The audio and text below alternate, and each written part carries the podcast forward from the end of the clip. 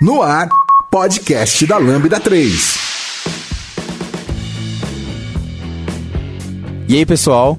Esse é o podcast da Lambda 3 e eu sou o Fábio Damasceno. Eu tô aqui com Lucas Teles. Lucas Coelho. André Valente. Victor Perim.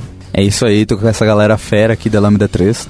A gente vai falar com vocês sobre que ainda precisamos falar sobre teste em 2020. E talvez mais do que antes, né? Talvez mais do que a década onde a Lambda 3 começou sua atuação, que fez 10 anos. Talvez a gente precise falar um pouquinho mais agora, a gente tem mais coisas para contribuir com vocês. E é isso aí, não esqueçam de curtir a gente no seu agregador, não esqueça de adicionar a gente no iTunes, se você usa de repente Android ou Pocket Casts, ou qualquer agregador de feed que você usa, não esqueça de acessar o nosso blog também, se você ouve pelo blog, coloca lá no teu feed, adiciona no favoritos, mas não deixe de ser notificado quando a gente lança novos episódios. Também se quiser entrar em contato com a gente no Twitter, nas redes sociais, no Instagram ou no Facebook, fica à vontade, a gente quer ouvir vocês, beleza?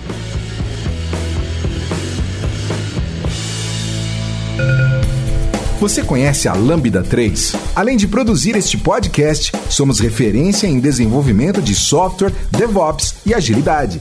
Gostamos de inovações. Somos um grupo de pessoas apaixonadas por tecnologia e constante evolução técnica e social. Saiba mais sobre nós entrando em lambda3.com.br.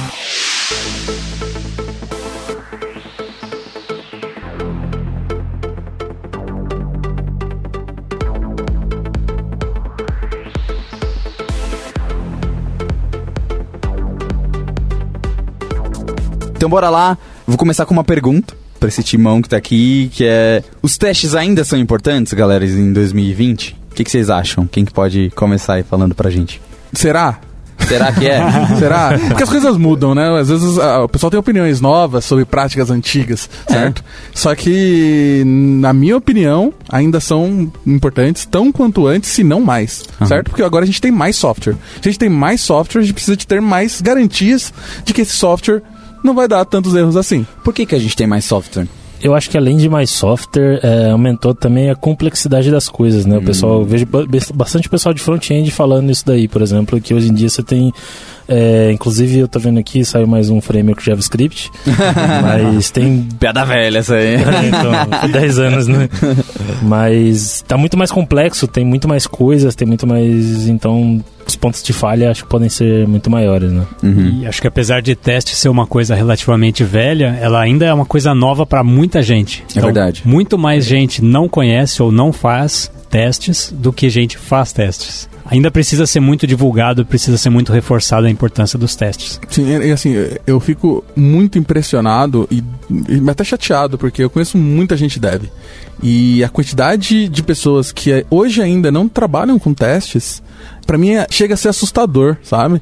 E é tipo, não são empresas pequenas que essa galera trabalha, são empresas não. grandes. E assim, eu acho que isso beira, vou até buscar lá o que o aquele velho post do Elemar, se somos é, amadores, amadores remunerados. Se você não se importa com a qualidade do código que você está fazendo de forma profissional, você não está sendo profissional. Uhum. A, as premissas do podcast anterior continuam nesse, né? Então, se você não ouviu, volta lá. Qual que é o número do podcast? É o podcast 18, gente. É o 18. Talvez tenham coisas que estão datadas que a gente vai reformular aqui, mas ouça lá. Eu queria adicionar também que o código não serve só para você ter certeza sobre a qualidade do seu código. É, ele serve também para diminuir a complexidade do que você está pensando no momento de desenvolvimento, né? Então, uh, em um ambiente onde você não tem nenhum tipo de teste, você vai ter que colocar tudo na sua cabeça, todas as variações que esse código vai ter. Uh, e quando você tem os seus testes, você consegue passar essa complexidade para os próprios testes e você pensa só naquilo que você está desenvolvendo no momento, né? Uhum. Uhum. Numa lógica específica, né?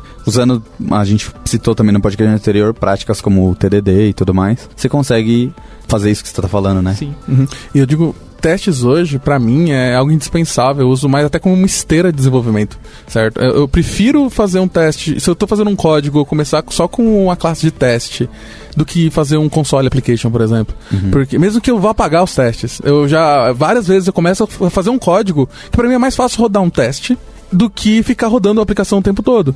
Por mais que seja um teste sem valor nenhum, eu vou excluir depois. Então uso ele como, inclusive como como andaime, como esteira para criar as coisas.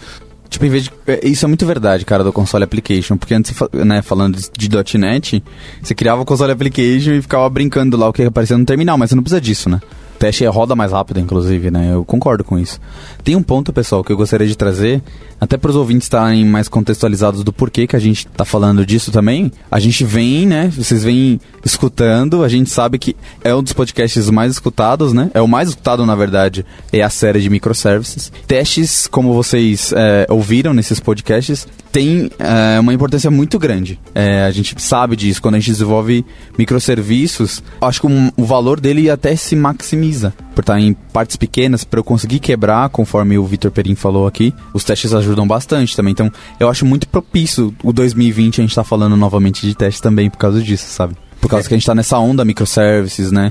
Uma certa moda, mas também um, é um certo crescimento de negócio exponencial que eles estão possibilitando a gente fazer para as empresas. né? Uhum. Mas como é que a gente lida com a, normalmente a desculpa padrão? Ah, mas eu não tenho tempo pra fazer testes, eu tô com minha data ali de entrega. Alguém. que que você... Ah, Todo mundo que- aqui riu, né? Só pra vocês entenderem. to- Todo mundo rachou o bico aqui. Todo mundo aqui já trabalhou em algum lugar, alguma empresa, ou algum projeto, alguma coisa que não tinha teste. E esse era o mundo normal pra vocês antes? antes Sim, sim. Na maioria. Sim, a maioria dos lugares. Mundo. Então, e como que vocês se sentem agora, ou sei lá, vocês se imaginam voltando para esses lugares, ou voltando a trabalhar em projetos assim? Que... Por lugares, sim, mas eu nunca mais vou aceitar nenhum gerente é, ou coordenador dizer pra mim que eu não posso fazer, porque é a mesma coisa que ele fala, não, você não pode ir no banheiro, assim. Então, pra mim, é, é- é tão parte de mim como se ele estivesse fazendo isso. Então, isso já não permitiria, mas seria bem pragmático. Na verdade, eu ia fazer um processo de convencimento com ele, é, um estudo bem pragmático e tal. Ia chamar o, o Anish pra ajudar a gente. Beijo, Anish, abração.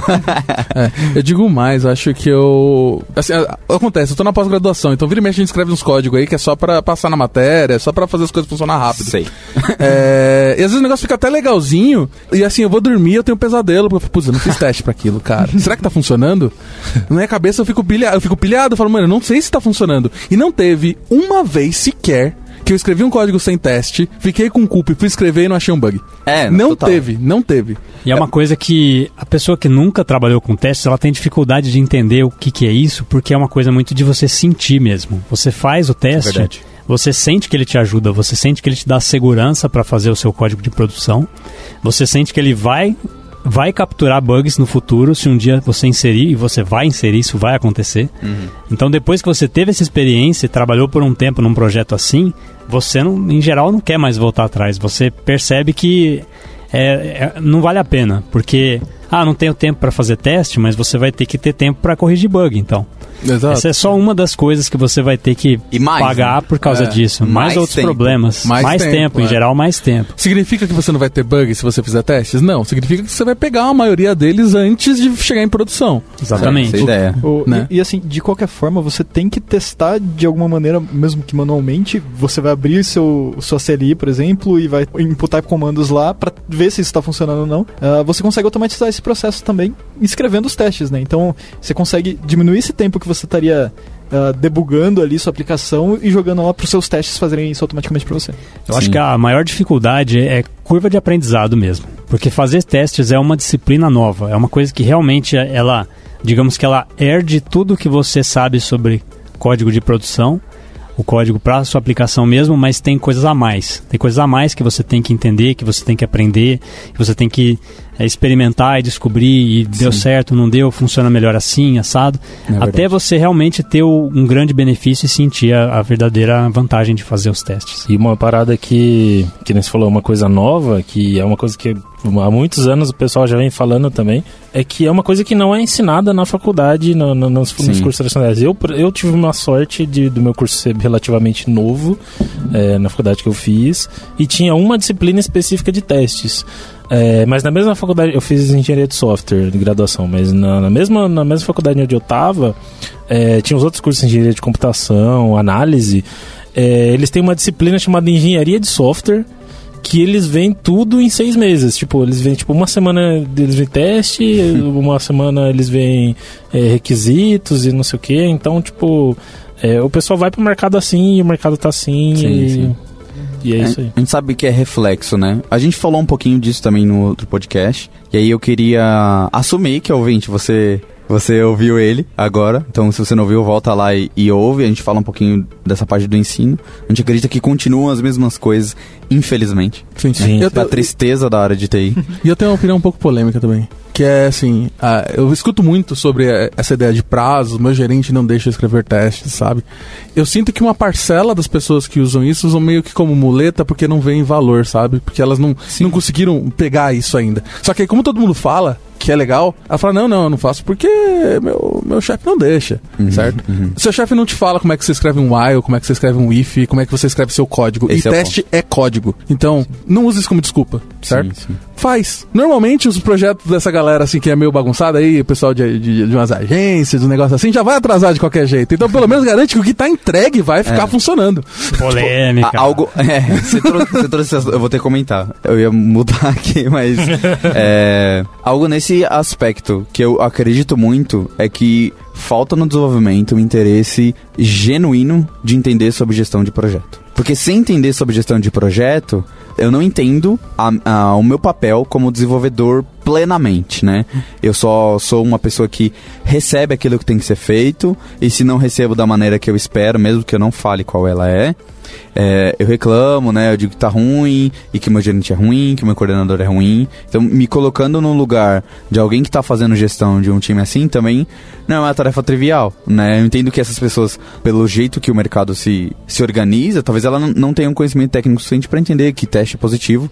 E esse podcast aqui também é, é para você, não se sinta atacado, se sinta abraçado. Então, a ideia é também falar sobre o quão ele é benéfico. Então, trazendo essa visão de projeto, quando a gente fala de prazo, a gente começa a ter que lidar com complexidades que uma gestão de projeto tradicional talvez não consiga. Ele, ele fica tentando prever. Então, o jeito que a gente faz aqui na Lambda 3, é, sei que eu tô fugindo um pouquinho, mas tem bastante a ver com agilidade. O jeito, o jeito que a gente faz isso é não tentar prever, tentar descobrir o que é mais importante nesse prazo. E aí, com isso, pra eu fazer com a máxima qualidade. Porque no fim do dia, o teste, ele é simplesmente pra saber se aquilo que deveria funcionar está funcionando, certo? É, ou vai funcionar lá. E aí a gente vai falar dos tipos de teste aqui. Mas no final, o que é entrega? Quando eu me faço essa pergunta, né? O que, que é entrega? Aqui na Lambda 3, pelo menos, a gente acredita que princípios ágeis do XP em diante aí, a gente pode dizer, vem dizendo há muitos anos, há 20 anos, que entrega é em produção, no mínimo, né? A gente tá falando de mínimo, é em produção funcionando. Então, como que eu sei que está em produção funcionando? Parte de ferramenta técnica, né? Científica para garantir ou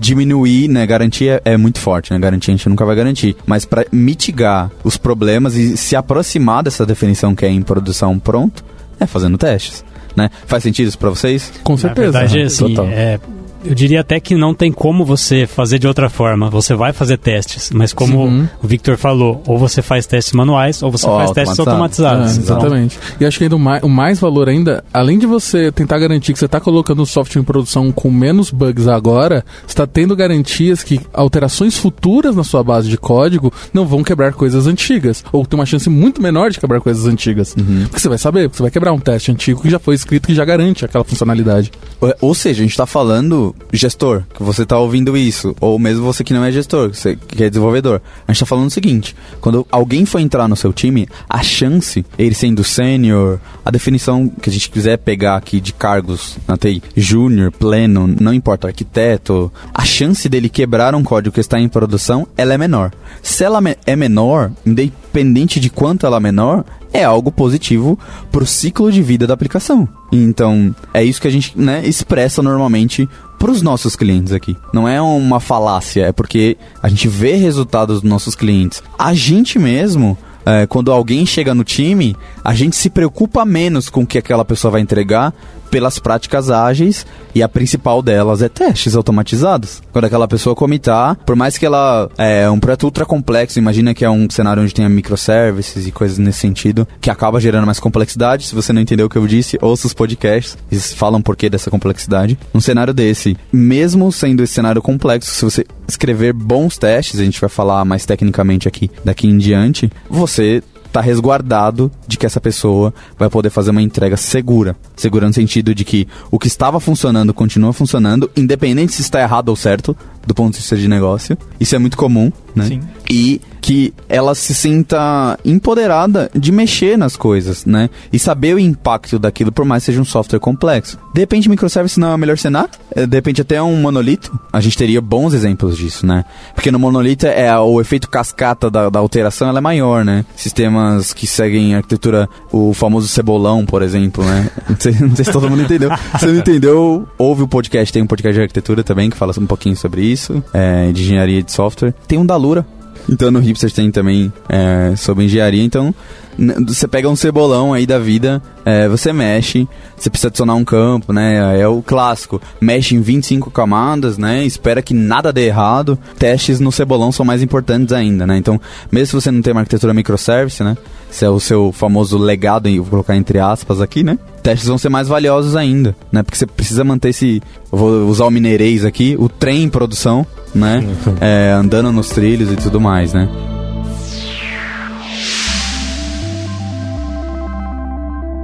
Você ouve podcast da Lambda 3. Beleza, pessoal? Pegando um pouco da parte mais técnica, né? A gente tem algumas coisas que a gente queria trazer para vocês. E aí, para trazer o princípio, o base, né? Todos aqui conhecem a pirâmide de testes? Sim, sim. Conhecem? Sim. Legal, então a gente queria falar um pouco da pirâmide de testes. O que é a pirâmide de testes? Famosa. Quem que pode falar aí pra gente? Ela é um modelo bem simples assim de visualizar sobre a quantidade de cada tipo de teste que você deve ter no seu sistema. E quais eles são? São três: o teste de unidade, o teste de integração e o teste de sistema. São três níveis de granularidade e a pirâmide é assim: na base estão os testes de unidade, no meio estão os testes de integração e no topo estão os testes de sistema. E o que é cada um aí, só pra gente passar por cima, pra gente continuar? Então, o teste de unidade é aquele que verifica uma unidade pequena do seu sistema. Se for em orientação a objeto, geralmente é uma classe. Se for em programação funcional, uma função.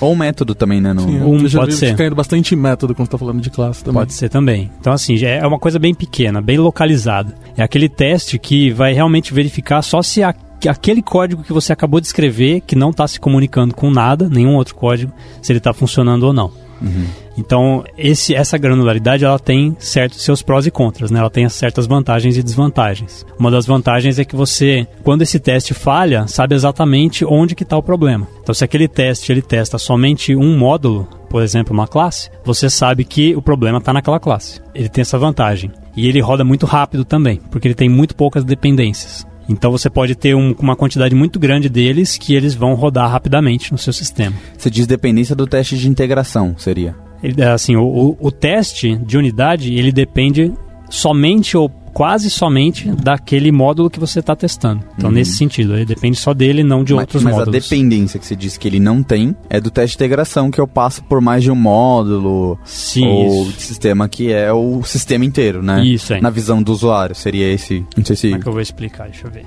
É, dependência é, ele não tem um monte de imports lá no, no topo dele, vamos dizer Sim, assim. Sim, dependências entendeu? mesmo, é. faz sentido. Uhum. Faz sentido essa definição. Sim. É porque sua dependência pode dar problema e aí não vai ser no seu teste. Isso, né? Então, Você tenta mitigar e tirar o máximo possível de, de influências externas do seu código para uhum. fazer aquilo funcionar. Na prática, eu já vi teste de unidade que você. Eu estou testando a branch de um if. Esse é um teste de unidade. Se uhum. nesse if, neste método, nesta classe, receber essas informações, ele tem que agir desta forma. Tem Sim. que retornar tal valor. E o interessante, talvez para quem não, não conheça muito e tal, é você tem estratégias, você tem ferramentas para você, que o Teles falou e o André falou, para você isolar aquele método, aquela classe, aquele if, aquele que a gente vai conversar um pouco mais para frente, mas você, por exemplo, você pode mocar as coisas, porque para quem nunca mexeu com teste vai olhar, tá, beleza, mas é, sei lá, essa classe aqui depende de outras três e depende de um banco, por exemplo. Aí você tem algumas estratégias onde você simula comportamentos e você só se preocupa com aquele único pedacinho pequenininho. Uma pergunta que eu vejo ser bem comum, assim, quando a gente está falando de testes para clientes, para colegas e tal, é que quando olha a pirâmide de testes, fala, ah, tem que ter mais testes de unidade ah, mas, mas o teste de unidade não vai garantir que quando eu botar em produção rodando, aquilo funcione igual. Não, é, realmente não vai. O que a pirâmide de testes ela tenta. Me corrija se estiver errado. Parece que ela tenta traçar um padrão, tá? Depois a gente anexa a, a literatura até da onde nasceu isso e que embasa isso. Ela tenta simplesmente te trazer uma gestão dos testes um pouco mais, eu diria até humana.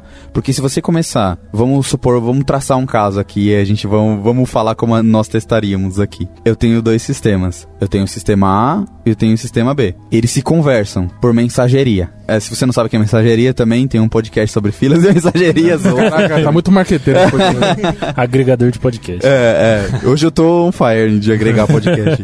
e é que eu vi recentemente, tá muito legal esse podcast. Tu tem os dois sistemas que conversam com mensageria. Testando com unidade. Qual é o cenário que vocês veem? Ele, imagina que eu ponha testes de unidade nele, né? Eles vão funcionar independentemente, correto? A gente vai conseguir entender cada parte daquele módulo se ele quebrar, que ele quebrou, se eu alterar código. Então, unidade ele é muito próximo do feedback pro desenvolvedor. Sim, eu Né? sempre falo que teste de unidade é mais pra dev. É pra você Exato. garantir que o seu código é o, que ele, é o andaime. É o que você tá garantindo que as coisas que você tá fazendo passo a passo, seus baby steps estão funcionando. Perfeito. Aí, só que eu passo por integração. Então, imagina que além de uma fila, eu tenho cada sistema tem seus bancos de dados, né? Então, eu posso testar um- uma classe que salva no banco de dados com integração, por exemplo, né? Uhum. Ah, e aí, ao testar salvando no banco de dados, eu posso também é, fazer um teste, que aí, não sei o nome, vamos definir aqui. Eu quero saber qual nome vocês dariam para esse teste. Em que eu salvo um dado em cada banco de dados e mando uma mensagem do sistema A para o B e o B tem que responder uma outra mensagem para o A. Esse é um teste extremamente integrado. Qual é o nome dele? É só teste integrado? É um teste de sistema? Ele é um teste de usuário? É um teste de componente? O que, que vocês acham aí? Eu acho que antes seria legal a gente definir o, o que que é teste de integração que a gente não chegou a falar. Legal. Seria o próximo nível da pirâmide. Boa. Então, você tem na base os testes de unidade, que são muitos, eles são muito fáceis de escrever, muito rápidos, e eles ajudam muito o desenvolvedor no dia a dia mesmo. Daí o próximo nível são os testes de integração. Então você tem um módulo e, e esse módulo depende de outros módulos. Você vai fazer um teste que testa esse seu módulo no qual você está interessado, quando ele está trabalhando em conjunto com os outros módulos. Então, o Fábio deu exemplo do banco de dados. Se você tem uma classe que acessa o banco de dados, ela é a classe responsável por acessar o banco de dados. Essa é a responsabilidade dela. Você não tem muito como fazer um teste de unidade dela, porque ela só existe para acessar o banco de dados. Então faz sentido que o seu teste realmente tenha um banco de dados, mesmo que seja em memória. Isso é uma coisa muito comum de se fazer, mas é um, um banco de dados em memória que, por exemplo, entende SQL. Então, se você tiver um erro no seu SQL, ele vai pegar. Sim. Então você vai criar meio que um subsistema. Você tem o seu sistema completo, você pega uma parte dele que é maior do que somente uma parte de um método, ou somente um método, ou somente uma classe. Ele geralmente envolve algumas classes. E você vai criar um ambiente para você testar só aqueles componentes quando eles estão interagindo. Esse teste já é mais difícil de escrever do que o teste de unidade, ele já dá mais trabalho. Ele tem uma configuração mais complicada, você tem que criar mais objetos, você tem que chamar. Você vai ter mais linhas de código, basicamente. Sim, sim. E, ao mesmo tempo, em contrapartida, ele te dá mais segurança de que aquelas, aqueles módulos trabalhando em conjunto estão funcionando. Então, se você tiver um, um problema que não está nem no módulo A, nem no módulo B, mas sim na forma como os dois estão conversando, em JavaScript ou qualquer linguagem dinâmica é muito comum, por exemplo, você tem um teste para uma classe que chama um método da outra, ou acessa uma propriedade qualquer. E tá lá, tá tudo funcionando. Aí na outra você tem lá o teste para garantir que o método exista e esteja sendo chamado, beleza, tá tudo funcionando. Aí você vai ver no código de produção e não tá funcionando quando A chama o B. Por quê? Porque você deu um nome diferente na classe A e na classe B. Então, na classe A você está tentando chamar o método X, mas na classe B o método se chama Y. E da forma como você configurou os testes de unidade, os testes de unidade não pegaram isso. E num teste de integração você vai pegar esse tipo de coisa. Exato. Tem um GIF muito bom, que é tipo duas portas, assim. que ele vai, uma porta abre, ele abre a segunda porta, ela abre, e quando ele vai abrir as duas, as duas travam uma na outra.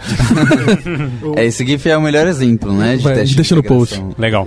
Tem, tem, na verdade, uma, um universo desses tipos de GIFs. GIFs, né? Tem, tem de tudo quanto é tipo. Tem, eu já vi de banheiro fazendo isso daí, já vi de pia. é muito bom. É, e, e no final é isso que a gente tá falando. Então, ó, teste de unidade para o desenvolvedor, né? Lógico que a aplicação, o domínio ganha com isso em qualidade, né? O código fica mais limpo, conforme o Vitor falou pra gente aqui, né? Fica a complexidade diminui, ajuda a gente a diminuir a complexidade. Só que o de integração garante do ponto de vista, de, até a gente pode dizer de negócio, né? Porque um teste de sistema que a gente comentou aqui também é um teste integrado, né? Então, a partir do teste integrado, que é o, a gente diz que é mais de uma unidade, né? Uma ou mais unidades. Então, duas classes, atenção, queridos. Duas classes são teste de integração e tem mais chances de quebrar, né? Tem um livro que eu adoro sobre teste de unidade, que é o The Art of Unit Testing. Esse livro me marcou muito porque foi um período que é, eu li ele mais profundamente, colocando em prática as coisas dele, ensinando as coisas que ele fala lá, quando eu fui consultor de testes aqui na Lambda 3, né, num cliente. Eu ia identificando os problemas no cliente, nos times, porque eram muitos times, eram, é, se eu não me engano, eram sete equipes, cada uma de 30, 20 pessoas, era bastante gente, e aí eu conseguia ver padrões que o livro fala impressos nele. Um deles é, é esse. Muitas classes testando. Às vezes o código de cada uma era simples, mas o código que chamava, que testava isso, ele, é, ele era integrado, né? Então era um teste integrado. E aí eu percebia que eles cada vez iam mais desanimando, né? Então, um sinônimo, se você começa a implementar testes e o time começa a achar que aquilo não tá valendo a pena, cuidado provavelmente tem algo errado do ponto de vista técnico da implementação. Provavelmente você pode estar fazendo testes integrados demais e bug não é sinal de que os testes não estão sendo efetivos, né? Uhum. Também, mesmo em produção. É, algo que eu gosto de trazer é se aconteceu um bug em produção e aí o que você faz é reclamar dele, você arruma ele e sobe gera mais bugs, existe um problema. E se você sobe ele, não gera mais bugs e você fica feliz com isso e toca o barco para frente, também tem um problema que você não tá vendo, que você não criou um teste para garantir que ele não volte a acontecer, né? Ou, por, ou que vai provavelmente achar algum erro na sua regra de domínio, integrações e tudo mais, né? Então, testes integrados eles são muito importantes, mas eles não tem que ser o principal. Eu nem acho que é a melhor forma de começar. A gente vai falar talvez em qual caso é melhor cada, cada teste Polêmico. aqui. Mas a gente tende a fazer teste integrado, que é a primeira vista mais fácil. Vamos supor uma API num controller. Bato num controller, subo a minha API. Normalmente não é isso que você vai fazer, você vai instanciar a classe do controller. Uh. Né? não, calma. a gente já falou disso. Então eles fez assim porque a gente tem uma, algumas dicas do que fazer nesse caso. É, vai instanciar a classe do controller, aí chama o controller, passa por pelo. Se for Onion, pelas 25 camadas. a chance, pouca chance de quebrar, né? Isso. E aí, quando enfim dá certo, depois de um dia fazendo um teste, você fala: Nossa, que legal, o teste passou, né? Aí alguém, o, o seu time trabalha com banco de dados compartilhado, que é o comum, né? As empresas normalmente têm um banco de dados de dev para aquele software, um banco de dados de homologação, um banco de dados de testes, um banco de dados de produção, obviamente, né? Então é compartilhado e as pessoas ficam trabalhando no banco de dev. Aí alguém foi e deletou um dado lá que você tinha inserido pro seu teste passar, né, no banco de dados. Aí seu teste não passa mais, você fala, eu gastei um dia para fazer um teste, ele passava, agora não tá passando, eu não mexi no código, logo, testes não valem a pena. né? É essa a conclusão. Então, tome muito cuidado com isso. Isso quer dizer que tu tá esquecendo um problema que os testes de integração trazem, que é a infraestrutura complexa. Né? A infraestrutura do teste de integração, apesar de a gente achar que vale a pena, ela é bem mais complexa. Quem quer trazer mais coisas aí de casos? Quando você tá no Azure, como que é? Tipo, imagina que você tem um storage, que você tá salvando dados lá. E aí, como você testa isso integrado, né? Tipo, a infraestrutura disso, a gente aqui sabe, na Lambda, por trabalhar muito, que existe um emulador, por exemplo, né, de serviços do Azure. Aí, moça, provavelmente você deve ter pensado agora, meu Deus, né? O que que tá acontecendo? Estamos falando de emulador de um serviço da nuvem. É, isso é testar né? Aí eu trago o que o Elemar falou no podcast de, de. Não sei se foi o Elemar, mas o pessoal comentou no podcast de amadores remunerados. Parte de fazer software é lidar com problemas complexos. Esse é um problema complexo que a gente tem que lidar, Uhum. né? E se a gente, enquanto a gente foge dele, vai ficando mais difícil. Né? Uma hora ele volta pra morder a gente. É, exato, exato. né? exatamente. Eu sei que eu fui longe aí na análise, mas só pra dar um panorama de que teste de integração não é brincadeira. Sim, não é mesmo, não é trivial, né? Não é. E eu acho que a gente pretende dar algumas dicas aí. A gente precisa falar do último nível, né? É, que aí a, a- a complexidade aí vai lá em cima mesmo. Vai, vai. Só uma coisa, se você tá começando e tá com dificuldade de entender mock e aplicar mock, e você acha que fazer teste de integração é a solução, saiba que não. É melhor você aprender mock. É melhor você aprender mock porque vai ser mais fácil. É verdade, cara. É, não que o teste de integração não seja útil, ele é útil também, mas ele tem uma utilidade diferente do teste de unidade. Sim, tem razão. E aí, então, voltando à pergunta, o que que é um teste de sistema? Imagina um teste de integração que integra tudo.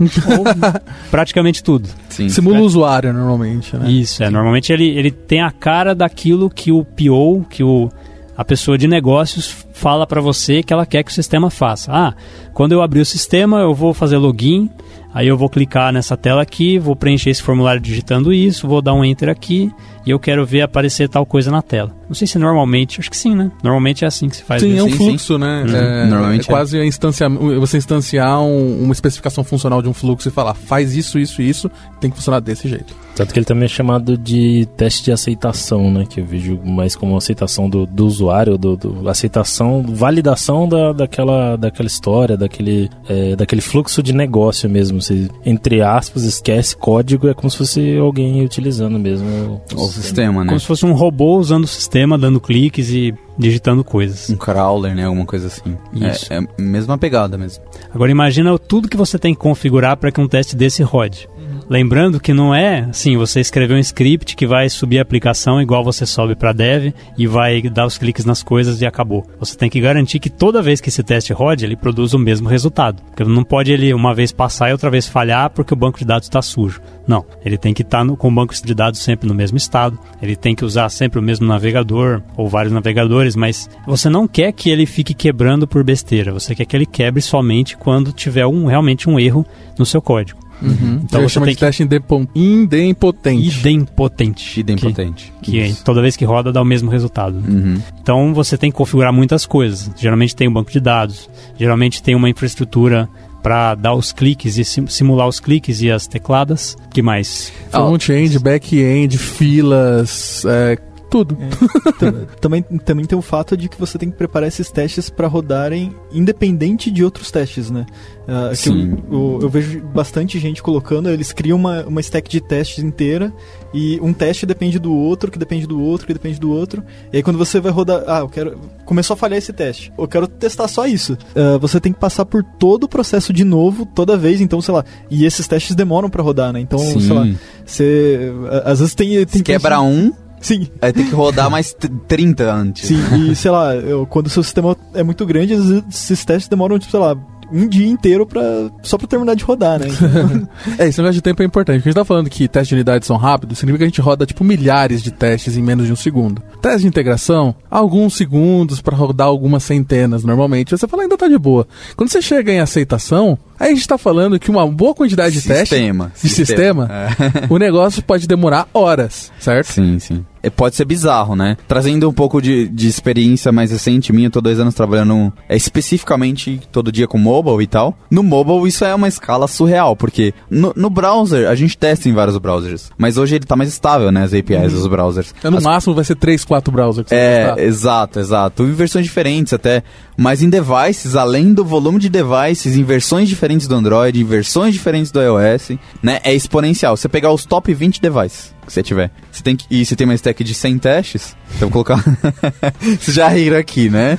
Então é 100 vezes 20 no mínimo. Pra falar de testar um cenário feliz em, em 20 devices. Aí se você tem três versões do Android suportadas nesses 20, é isso vezes 3. E aí começa, a gente tá falando ó, de 20 vezes 100, que é 2 mil. Vezes 3, 6 mil. Se cada teste demorar 6 segundos, né, pra ser executado, que é um tempo muito rápido, vou colocar 10 pra arredondar, ficar mais fácil a conta aqui, né? Então 6 mil vezes 10, 60 mil segundos, basicamente, você tem aí. Aí tem técnicas, tá? A gente tá dando um sustinho. Tem técnicas pra você diminuir isso, mas não são triviais. Mas escreve, de novo, escrever software não é trivial. Se você vai pra casa, escrever um código hoje e você vai pra casa tranquilo e você não escreveu um teste pra ele, você subiu pra produção e foi pra casa, se sinta mal nesse momento ouvindo nessa hora que você tá indo pra casa, né? Alguém vai pagar o pato. E aí, em época de DevOps, Ops vai ficar bem chateado contigo, então, Ops, eu sinto a sua dor. Eu sei que é tu que vai acordar de madrugada para ir arrumar o bug que alguém comitou às seis da tarde, sem teste, produziu.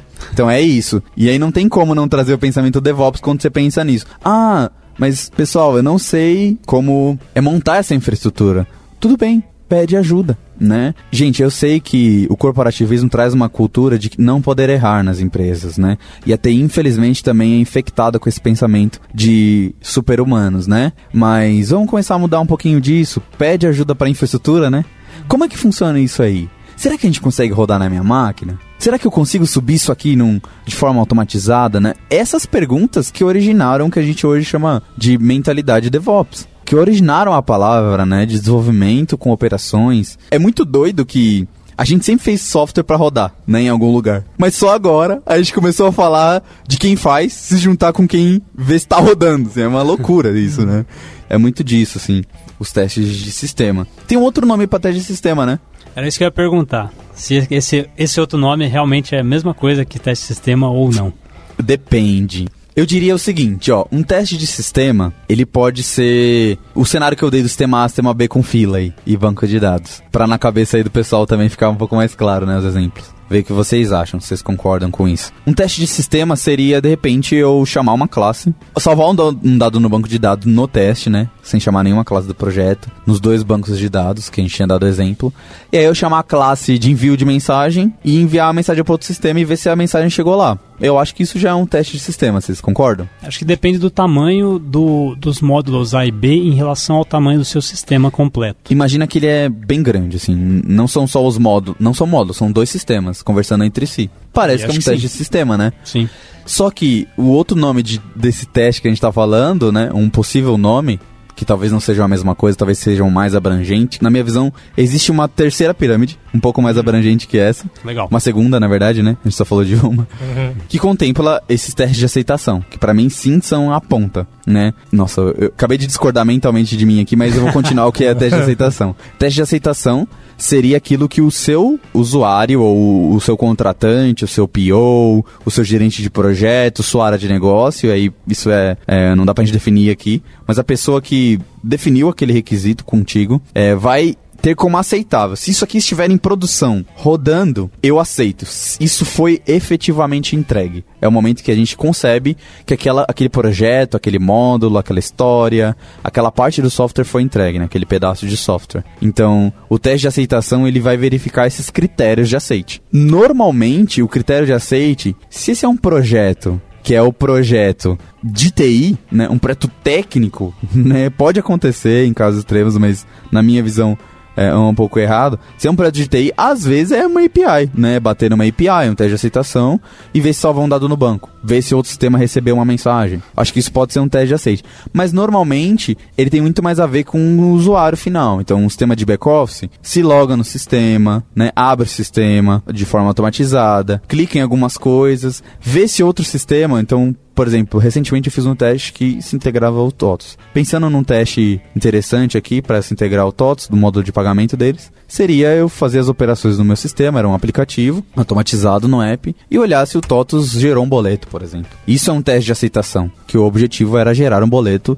depois que fizer tais operações, certo? Tem a ver muito com critério definido, então isso tem a ver com o processo que tu tá fazendo seu, o teu software, né? Tem a ver com se você está usando agilidade ou não, muitas vezes, porque esse, esse conceito é um conceito ágil também. É, que mais que tem nessa pirâmide? Já viram outros? Eu Já viram falar de componente? Já. Teste de componente? Já, muito comum em React, né? Exato, no React é, é comum. O que, que vocês acham disso? Pra mim, teste de componente, teste de integração. É um teste de integração, mas eu acho diferente. É, ele Ah, tem e- características do de integração e do de unidade, eu acho, não é? Eu acho que tem um universo gigante de, de tipos de testes É. que. Uhum. É verdade. Pelo menos eu descubro novos a cada, a cada mês eu tô descobrindo novos tipos. né? É verdade, verdade. Sim. Por exemplo, em React, quando você. a sua orientação de, ah, de arquitetura é baseada num componente, faz muito sentido você ter um teste de componente, né? Sim. Ah, e eu acho que isso depende muito das tecnologias que você está usando para criar seu sistema, né? Para algum, em alguns momentos é mais importante, por exemplo, você ter eh, o teste de integração e em alguns outros momentos você tem te- um teste de o- De unidade. o- o- não, eu, eu digo teste de Componente. de componente, Aham. Ah, que são são estruturas diferentes de, de código, né? Mas o que que seria? É que no React, eu sei que é um bom cara pra gente dar um exemplo. Mas vamos, vamos pegar, é, sei lá, num- numa classe Node ou C Sharp, por exemplo. Né? Que aí eu acho que todo mundo conhece algum exemplo aqui que tá na, na mesa, né? É, pra vocês saberem, tem programadores Node, tem programadores C Sharp, back, front, que tá bem misto.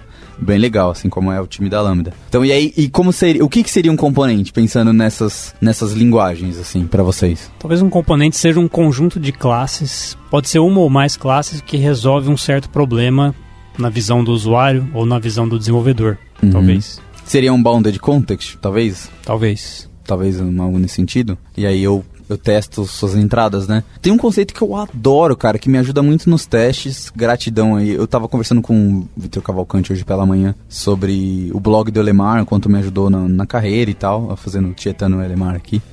Mas é verdade. Tem, tem um conceito que ele colocou num post que a gente discutiu, a gente fez, marcou uma reunião na Lambda 3 na época, pra discutir sobre esse conceito, que foi sobre círculo de confiança. Vocês já ouviram falar? Uhum. tem a ver com basicamente como tu define tua ap- API e como tu testa e como tu valida os seus, os seus parâmetros, sabe? Então não sei se fez tanto sentido. Por exemplo, vou dar um exemplo aqui.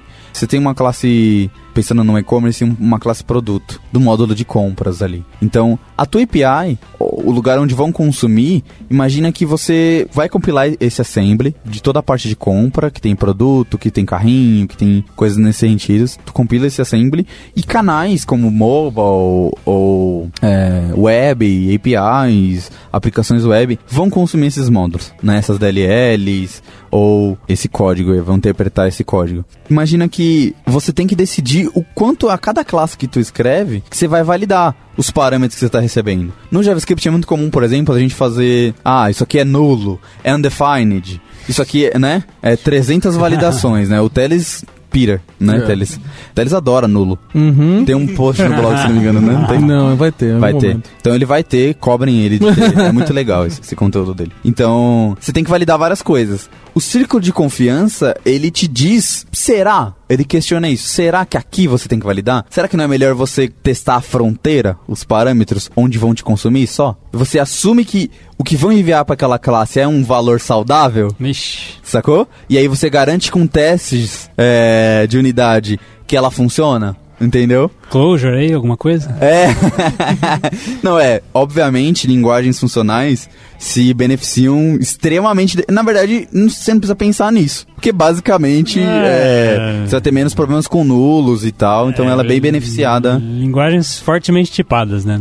Falei- verdade. Falei closure porque, no caso do closure, pelo que eu entendi, eles basicamente decidiram não validar as coisas. Eles Uhum. sempre presumem que os dados chegam corretamente, inclusive na biblioteca padrão, e caso você mande coisa errada, problema é seu. Uhum. Mais ou menos assim que funciona. Sim.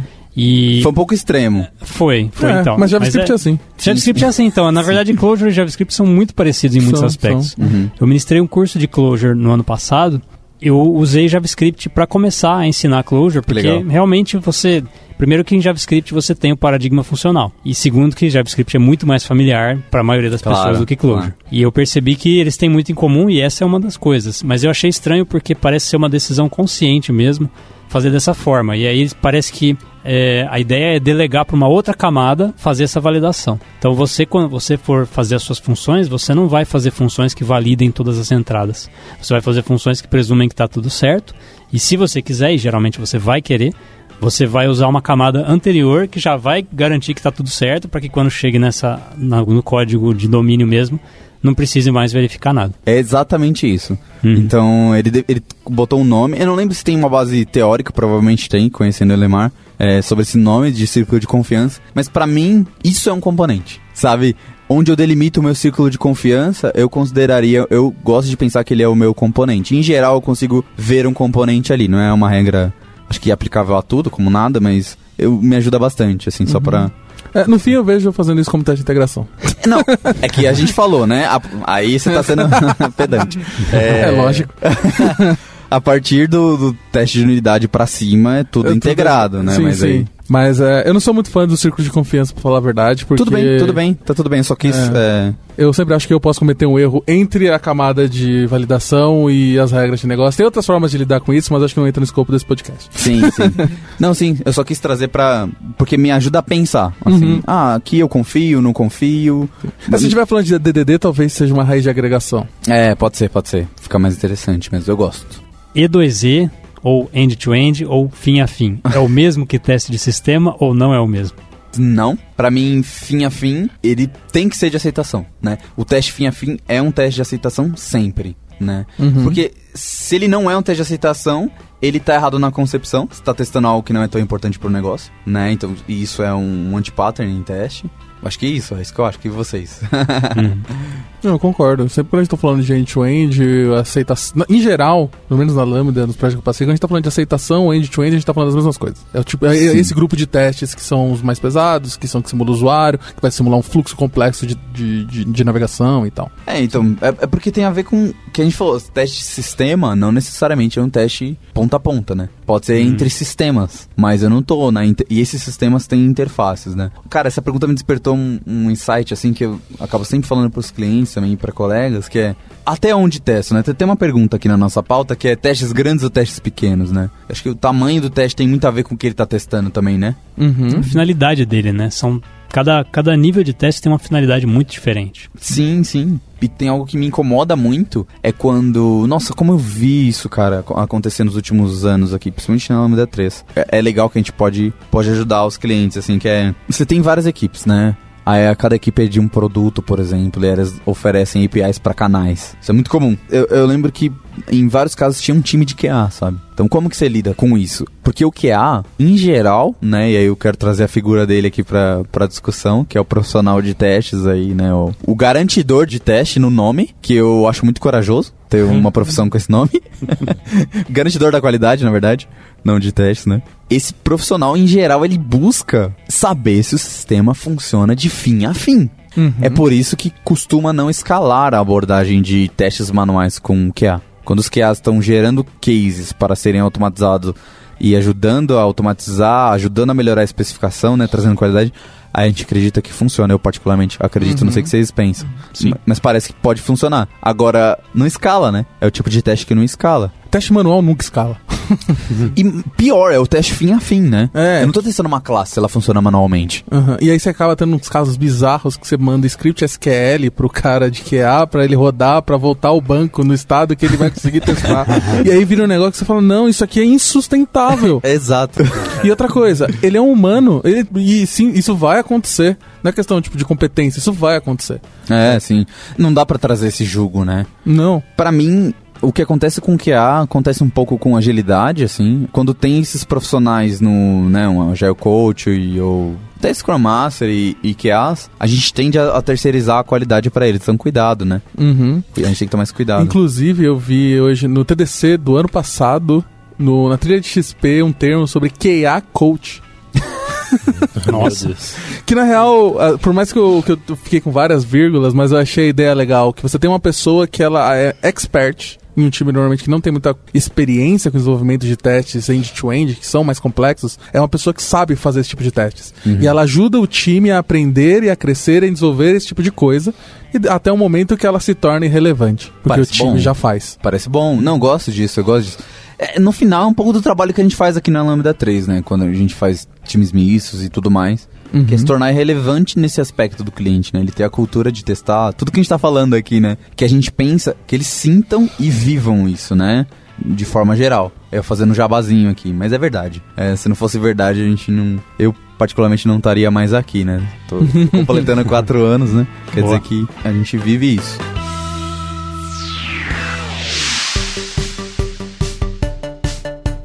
Já deu as 5 estrelas no iTunes pro podcast da Lambda 3? Vai lá!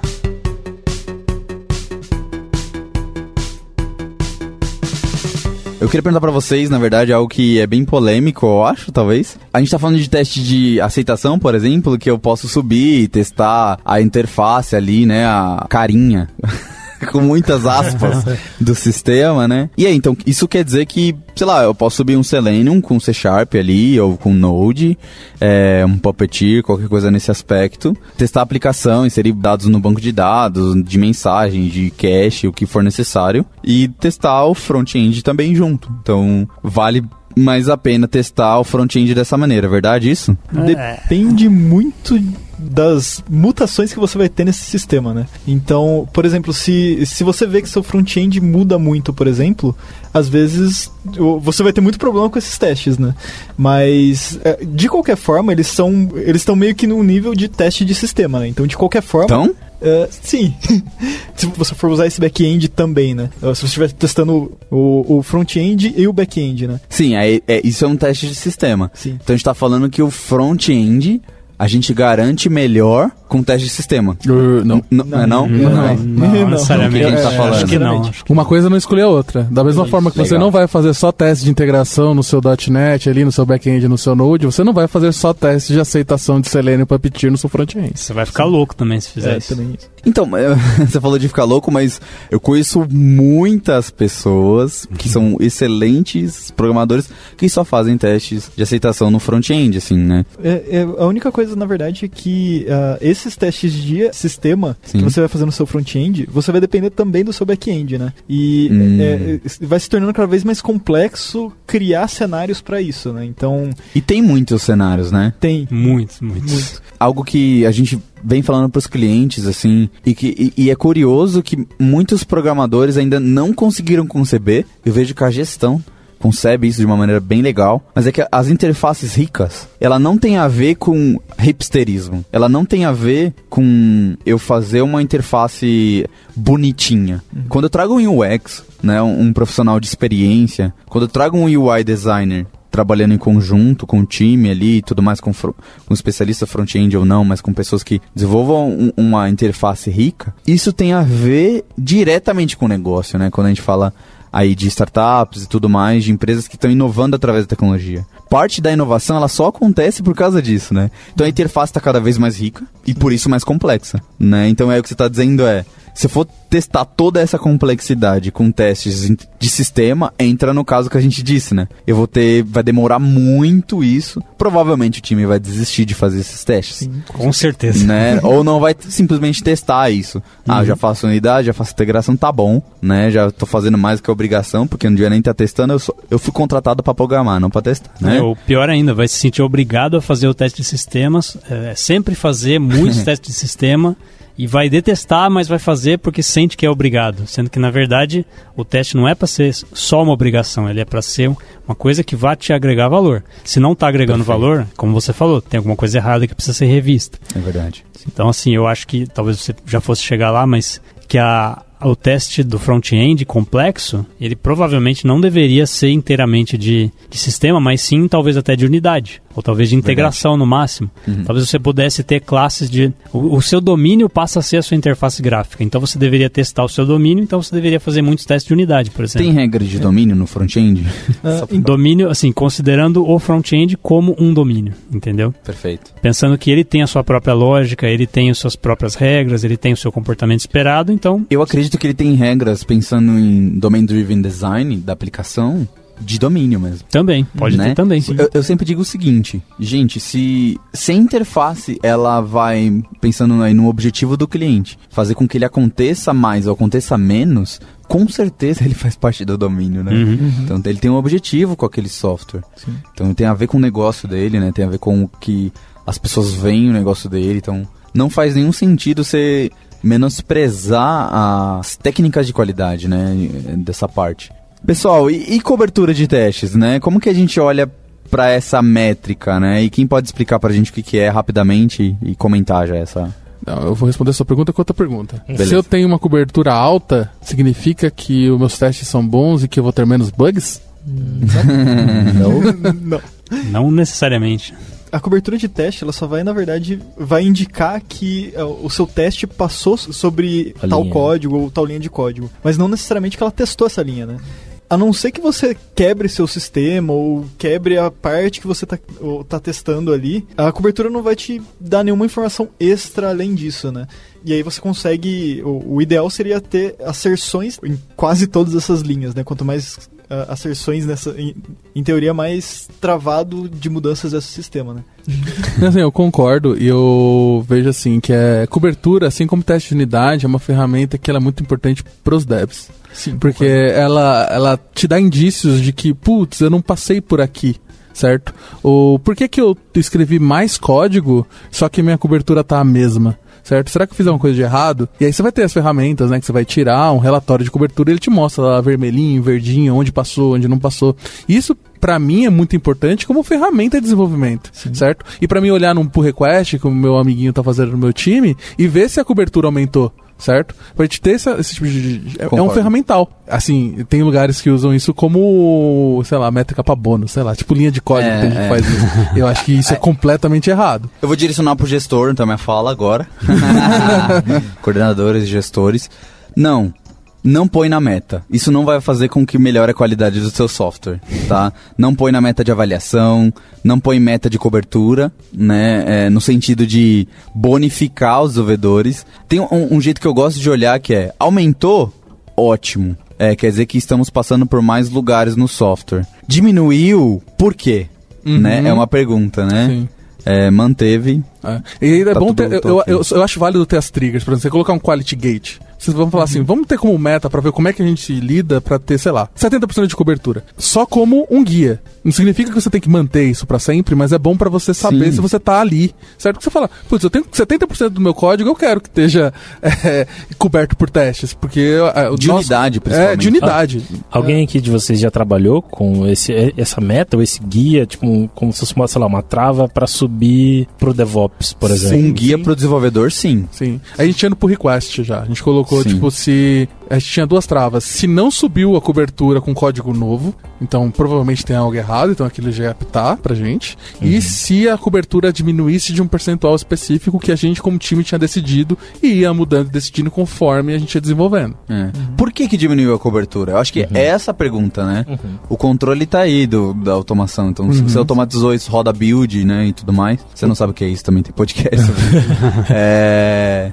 Não, se você ro- rodou a build e quebrou, lembra que a build quebrar é ótimo, gente. A gente fala isso no outro podcast, mas é bom quebrar a build. Tire isso do coração de que quebrar a build é ruim. Ah lá, quebrou a build, apontar a pessoa, né? Não é com essa palhaçada, não tem outro nome.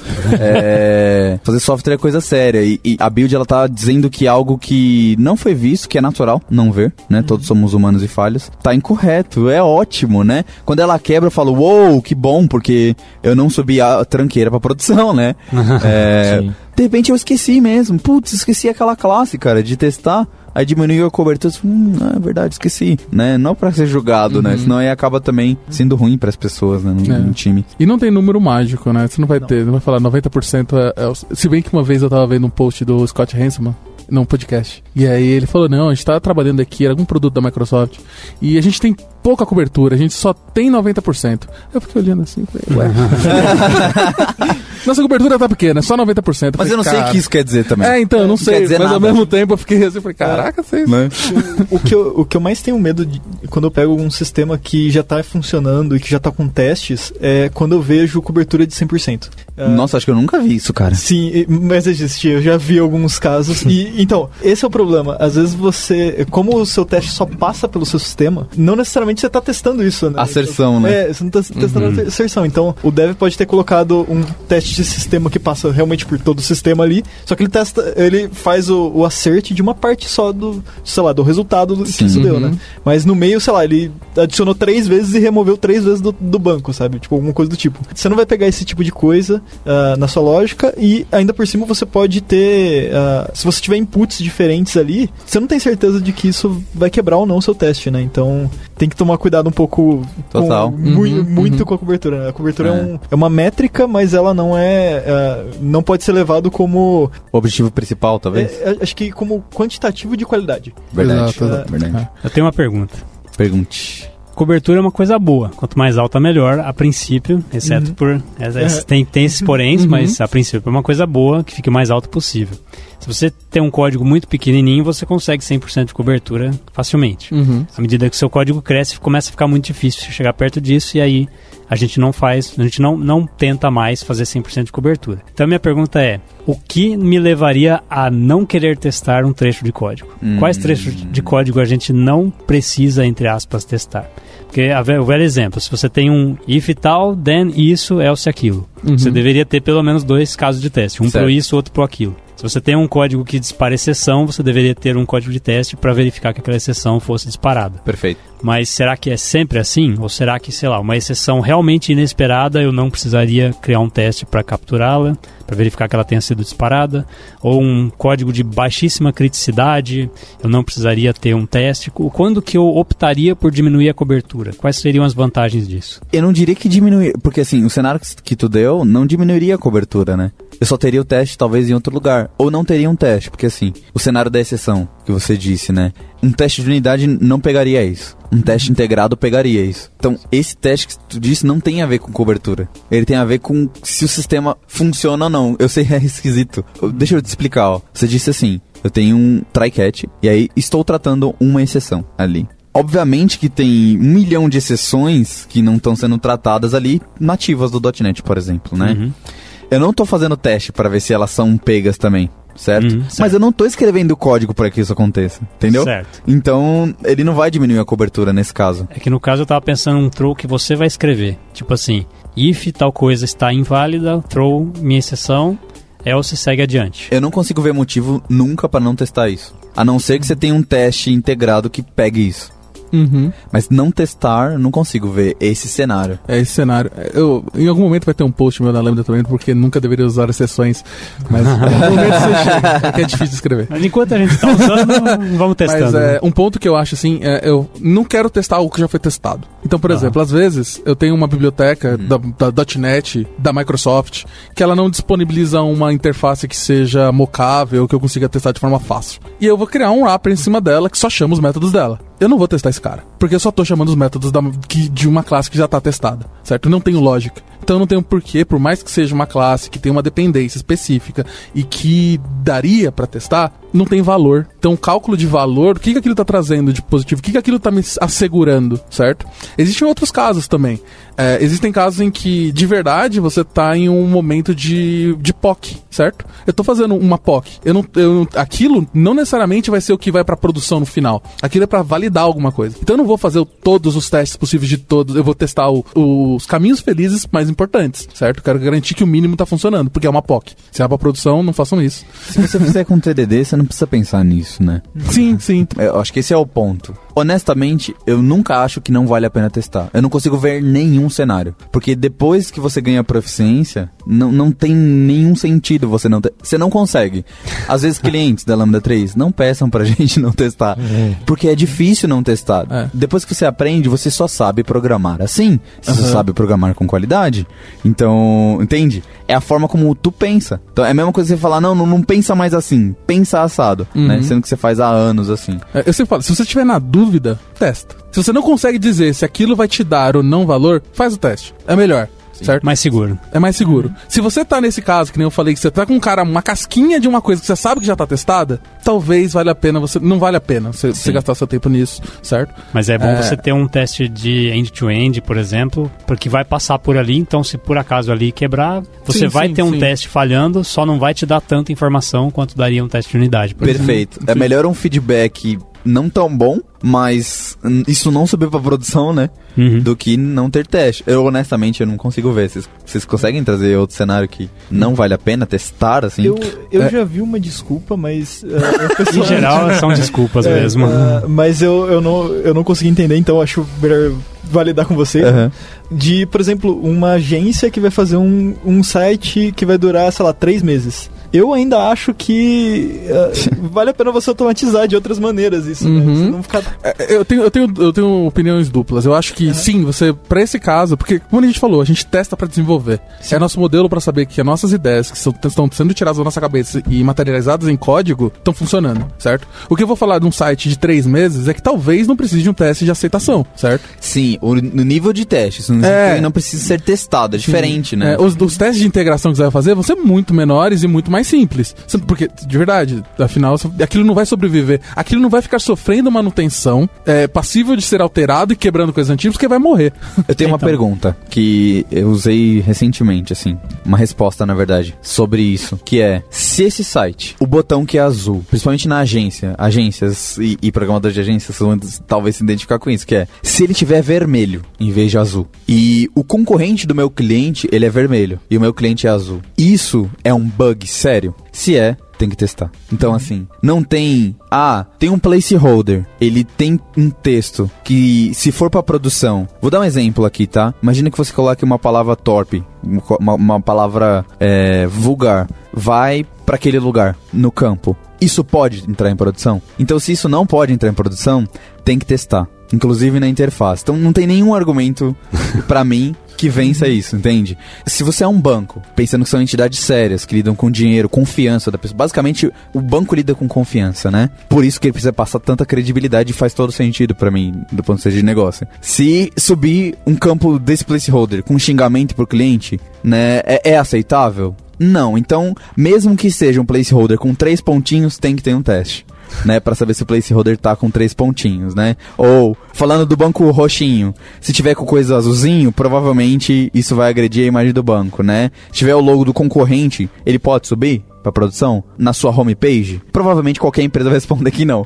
Honestamente, gente, esse argumento eu não consigo ver nenhum que quebre porque eu não quero que nada dessas coisas suba. Eu quero que subam seja o que nós desejamos, né? Como negócio e TI. É isso, basicamente.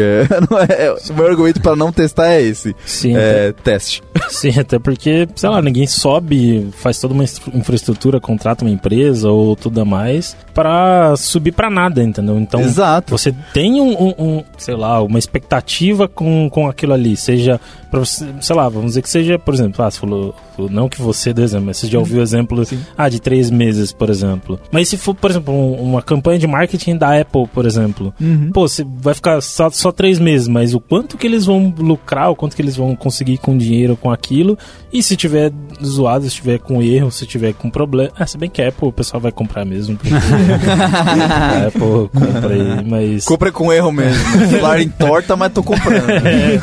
Mas é, tudo, inclusive teste, se ele acusa problema, se ele. É, o teste é uma ferramenta, como foi falado aqui várias vezes, entendeu? Não é uma caça às bruxas. Não, e também não deveria ser da parte gerencial, que, que nem também foi dito aqui teste é uma ferramenta para te ajudar, entendeu? É mais uma das ferramentas. Assim como você gosta que, sei lá, tem um autocomplete no, na, na sua ideia preferida, é, sei lá, o teste seria quase que um autocomplete, mas das coisas que você pode ter esquecido, Verdade. ou pode ter errado, ou pode um checklist ter... ali, né? É um checklist, entendeu? Não é...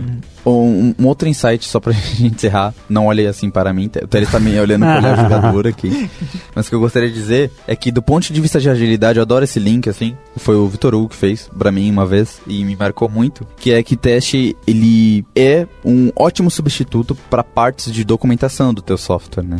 Então, Com ele, certeza. Ele descreve melhor que qualquer pessoa e qualquer coisa, né, o que o seu software faz ali, o teste. Então você pode fazer diagramas e diagramas e coisas, mas o teste ele sempre vai fazer a asserção se aquele diagrama está sendo implementado. Porque diagrama por diagrama não vale nada, né? Porque eu não consigo fazer a asserção dele com exceção antes que joguem pedras, tem alguns que dá assim para fazer a asserção, né? Algumas tecnologias, mas é, são muito parecidos geral, com testes automatizados. Exatamente, é a pegada de testes automatizados. Bom, gente, acho que é isso, né? É isso. Foi muito legal, obrigado pelo papo, Boa. pessoal. Foi muito legal. Aprendi de, demais. Valeu. Obrigado, valeu, pessoal. Até o próximo. Falou. No próximo Falou, a gente fala de ferramentas, beleza? Um abraço. Um abraço, galera. Valeu.